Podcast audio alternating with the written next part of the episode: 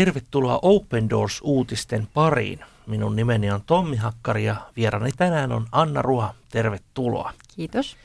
Tänään saamme sukeltaa Vietnamin kristittyjen elämään.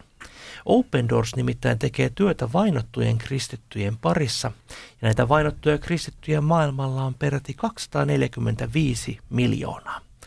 Ja tänään saamme erityisesti tarkastella, mitä tapahtuu Vietnamissa. Vietnamhan on tunnettu lomakohdekin meille suomalaiselle, mutta siellä varmasti tämän turistipinnan alla elää kristittyjä, jotka joutuvat kokemaan monenlaista vainoa ja uhkailua moniltakin eri tahoilta. Voimme aloittaa lukemalla ra- lasten raamattuprojektista kertovan tarinan. Ole hyvä Anna. Kyllä, Bao, joka on vietnamilainen kenttätyöntekijä, kertoo itsestään näin. Nimeni on Bao. Olen 33-vuotias. Asun Ho Chi Minh Cityssä, olen naimisissa ja minulla on kaksi pientä tytärtä. Olen ollut kaksi vuotta töissä lasten raamattuprojektissa. Minusta tuli kristitty 14 vuotta sitten. Lukiossa ollessani koin, että elämälläni ei ollut merkitystä. Kotini oli lähellä jokea ja usein ohikulkiessani halusin hypätä tuohon jokeen ja kuolla. Kristityt ystäväni tiesivät tästä ja veivät minut kirkkoon. Suostuin menemään heidän kanssaan ja aloinkin käydä siellä. Yhä enemmän aloin miettiä, miksi kristityillä on outo ilo elämässään – Haastoin Jumalan, jos olet olemassa, näytä se minulle. Kerran palveluksen aikana koin Jumalan hengen koskettavan minua. Siitä lähtien elämäni muuttui täydellisesti ja minun tuli halu palvella häntä. Pastorien lasten leirillä aloin lämmetä lapsityölle. Siellä näin, kuinka Jumala kosketti lapsia ja muutti heitä. Tiesin, että Jumalalla on iso suunnitelma joka lapselle. Minun näkyni on Jumalan nuori armeija – olen onnellinen voidessani palvella näitä tulevaisuuden sotilaita. Vuoden 2016 alussa Open Doorsin työntekijä kutsui minut työhön lasten raamattuprojektiin. Pyysin saada miettiä muutaman päivän ja rukoilla. Kysyin myös vaimoltani. Hän kehotti minua hyväksymään tarjouksen. Aloin perehtyä asiaan syvemmin. Uskon asioiden levittäminen ei ole helppoa, koska hallitus tarkkailee meitä – Hankaluuksien takia yritämme olla kertomatta, keitä olemme ja mistä tulemme. Kun aloin työskennellä raamattuprojektissa ja suurille kirkoille, en tiennyt, että lasten raamatut olivat erittäin toivottuja. Kirkot eivät käytä tätä kirjaa ainoastaan ilmaisena lahjana lapsille, vaan myös aikuisten opetuksessa. Kiitän Jumalaa, että lasten raamatuilla on suuri vaikutus useilla alueilla – Kirjojen jakamisella edesautan Jumalan sanan opettamista sekä lapsille että aikuisille. Kirjoja käytetään usein evankeliointiin. Tähän mennessä olemme jakaneet yli 100 000 kopiota. Ilmeisesti tarve on jopa kaksi miljoonaa kappaletta. Kerran vierailin Mekon Deltan alueen kirkoissa. Kirkkojen johtajat veivät meidät paikkoihin, joihin he ovat kuljettaneet raamattuja ja kertoivat vaikutuksista – Erässä paikassa kirkko auttoi järjestämään abortoiduille sikiöille oikeat hautajaiset.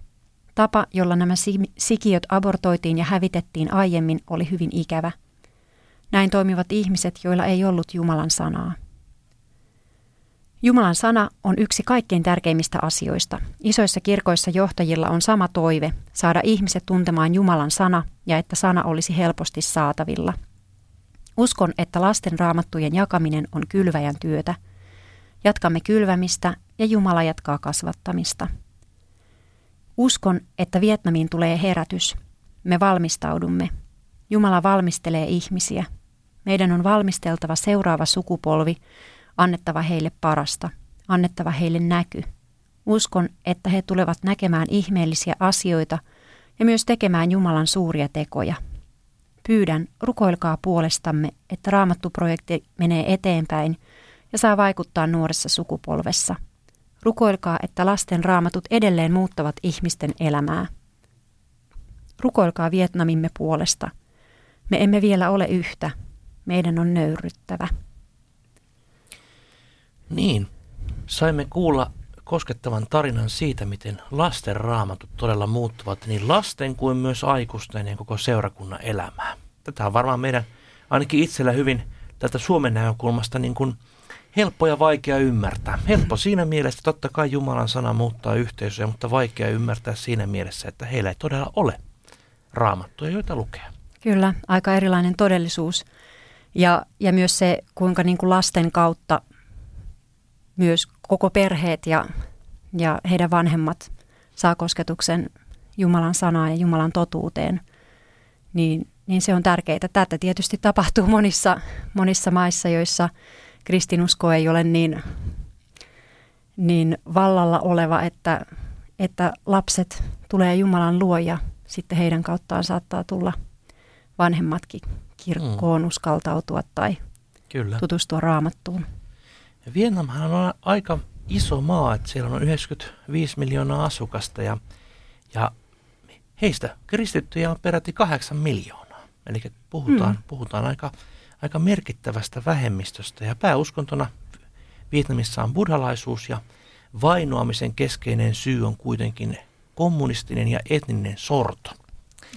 Eli varmasti ainakin hieman vanhemmat kuulijat muistaa hyvin Vietnamin sodan ja, ja siellä, siellä olleet, olleet, olleet tilanteet ja siellähän tämä, tämä kommunistinen puolue on edelleen, edelleen voimissaan.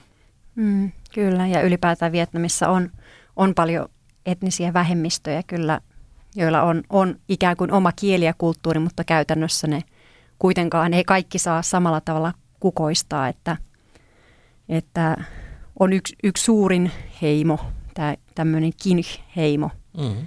johon kuuluu enemmän rikasta väestöä ja sitten ä, tietysti kristityt on yleensä tällaisia, tällaista köyhempää vilje, viljelijä tai tehtaassa töissä olevaa väestöä.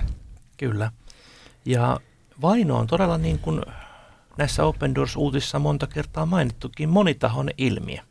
Eli että kristittyjä vainotaan sekä siis niin kuin hallituksen, niin keskus- kuin paikallishallinnon taholta, mutta sitten myös tämän heimotaustan takia. Hmm. Ja, ja aivan, aivan niin kuin oman lukunsa on tietenkin tämä oman perheen ja suvun keskeltä nouseva vaino ja painostus, mikä on, mikä on myös Vietnamissa hyvin tyypillinen vainon ilmenemismuoto.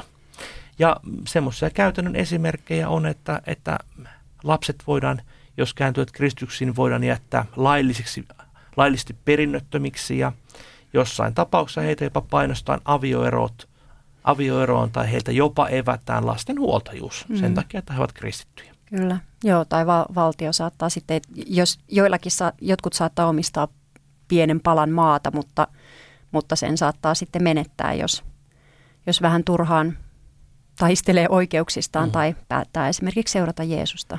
Kyllä. Eli laki ei ikävä kyllä Vietnamissa ole sama kaikille ja mm. tämä on meidän, meidän niin kuin hyvä, hyvä täällä Suomessakin ymmärtää. No jos ajatellaan, että vielä palaamme tähän, tähän niin kertomukseen, niin tällä, tällä e, unelma oli tämmöisestä Jumalan nuoresta armeijasta, eli nuorista lapsista ja e, nuorista, jotka saavat palvella Jumalaa. Tämä on kyllä mm. varmasti kannatettava ihan ajatus. Kyllä, ja su- suuri näky ylipäätään jotenkin odotus herätyksestä Vietnamissa, jota voidaan olla rukouksin tukemassa. Kyllä. Ja meillähän Open Doorsissa tämä Vietnam on, on, on nimenomaan Suomen Open Doorsissa aivan erityisesti nyt meidän, meidän mielessämme, koska, koska Open Doors on järjestämässä kristityille matkaa Vietnamiin. Tämä ainutlaatuinen matka on siitä erikoinen, että siellä todella voimme siis kohdata vainon alla eläviä kristittyjä. Ja tämä matka on tarkoitus järjestää lokakuussa. Ja kaikille, kaikille kiinnostuneille niin lisätietoa voi katsoa osoitteesta opendoors.fi kautta matkat. Tämä on todella ainutlaatuinen mahdollisuus päästä Vietnamiin näkemään sen niin sanotun turisti pinnan alla olevia asioita, mitä varmasti tämmöisellä tavallisella turistireissulla et koskaan tule näkemään. Mm, kyllä. Voitaisiin tuota matkaakin ja ylipäätään tätä Vietnamin tilannetta vielä muistaa rukouksissa tässä, tässä lopussa. Rakas Herra Jeesus, kiitos siitä, että myös Vietnamin kristityt, sun, sun omat siellä on lähellä sun sydäntä. Ja me pyydetään, että sä tulisit siunaamaan tämän Open Doorsin Vietnamin matkan niin, että sinne lähtisi mukaan ihmisiä, jotka haluaa kohdata siskoja ja veljiä siellä ja rohkaista heitä ja, ja kasvaa myös itse uskossa sen kautta, mitä, kuinka, kuinka ihmeellisen vahvan uskon siellä he näkee. Ja Herra, rukoillaan myös tuon raamattuprojektin puolesta, että edelleen se saisi vaikuttaa siellä niin lapsissa kuin aikuisissa ja, ja todella sun sana muuttaisi siellä ihmisiä ja yhdytään myös, myös tähän Baon pyyntöön rukoilla Vietnamille yhtenäisyyttä, uskovien yhteyttä ja Herra, sun hengen herätystä. Jeesuksen nimessä. Amen. Amen. Tosissaan Open Doors tekee työtä vainottujen kristittyjen parissa ja tällä kertaa tutustuimme Vietnamin tilanteeseen, joka löytyy Open Doorsin vainoja mittaavan World Watch-listan sieltä 20.